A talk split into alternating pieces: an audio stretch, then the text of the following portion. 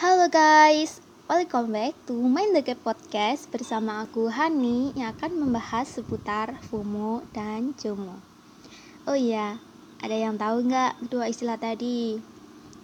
Nah, kalau belum ada yang tahu, yuk merapat dengerin sampai habis ya podcastnya. So, let's check this podcast out.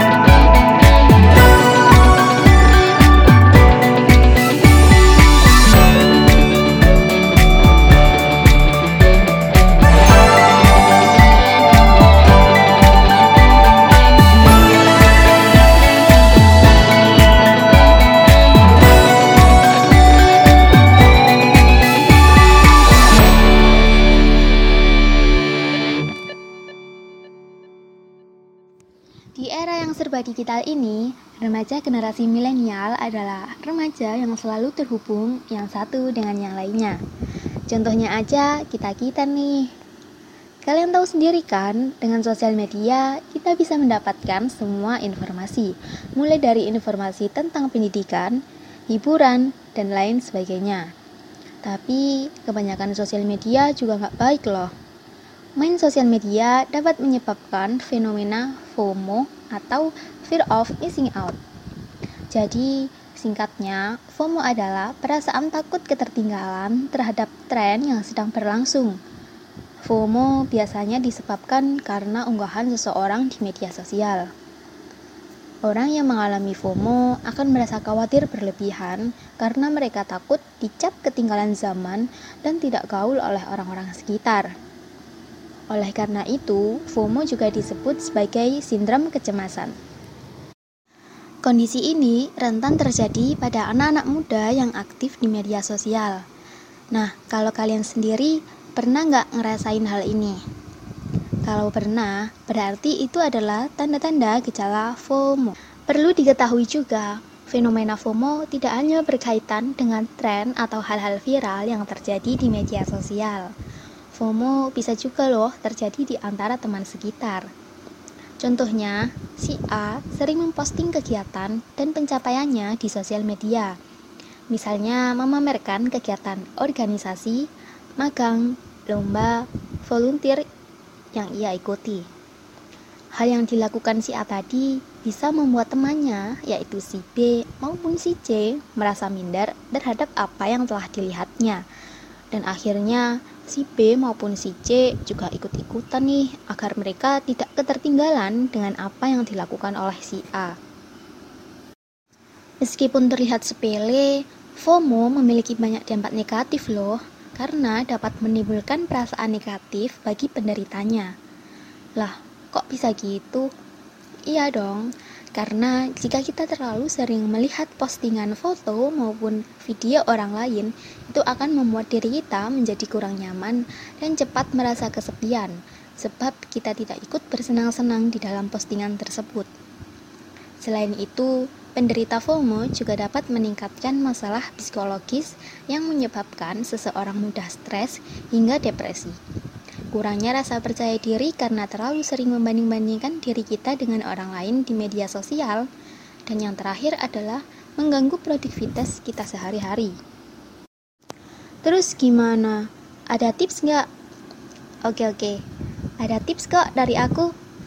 Tips yang pertama adalah batasi penggunaan gadget yang berlebih dengan melakukan kegiatan positif seperti berolahraga, memasak, quality time dengan orang terdekat, atau membaca buku.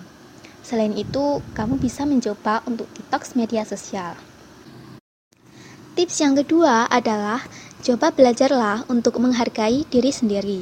Karena dengan menghargai diri sendiri, kita dapat menghargai segala kekurangan dan kelebihan yang kita miliki.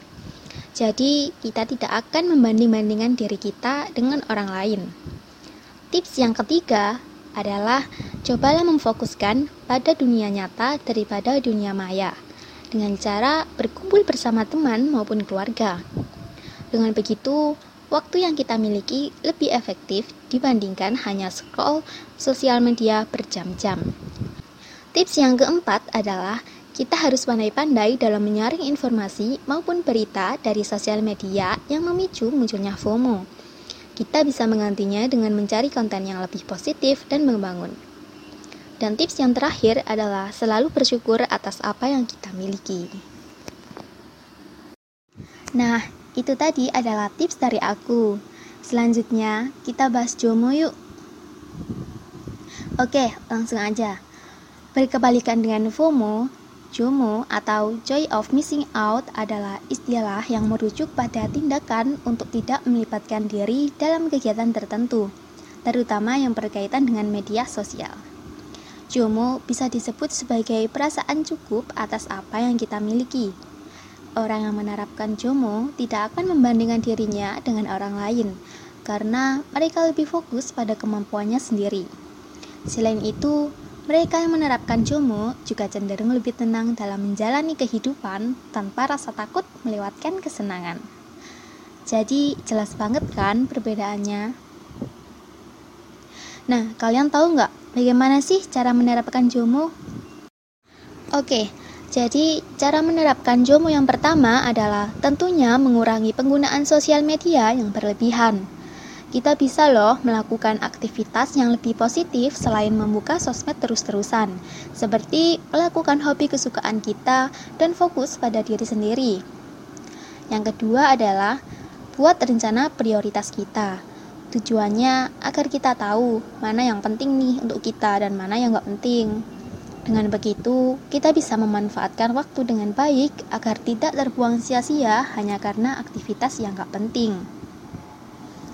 Yang ketiga adalah fokus dunia nyata dengan menikmati kehidupan yang sesungguhnya tanpa ada rasa ketakutan dan kecemasan di dunia maya.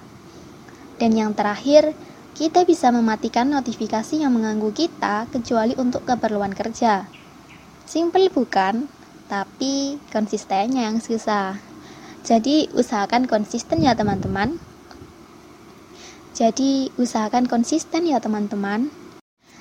Dengan menerapkan jomo di kehidupan sehari-hari, tentunya kita akan mendapatkan dampak yang positif bagi kehidupan kita.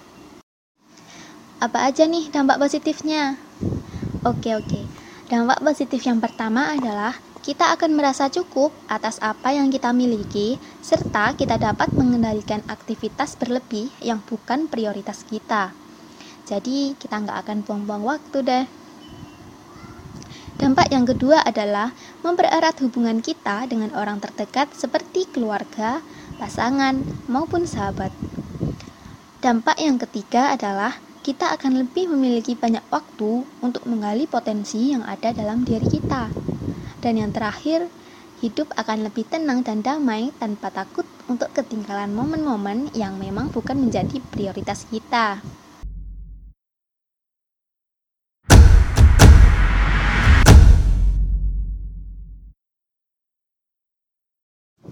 Wah, gimana guys pembahasan kali ini? Seru kan?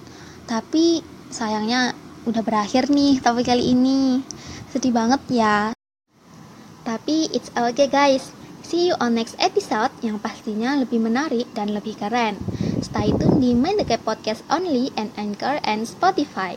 Dadah!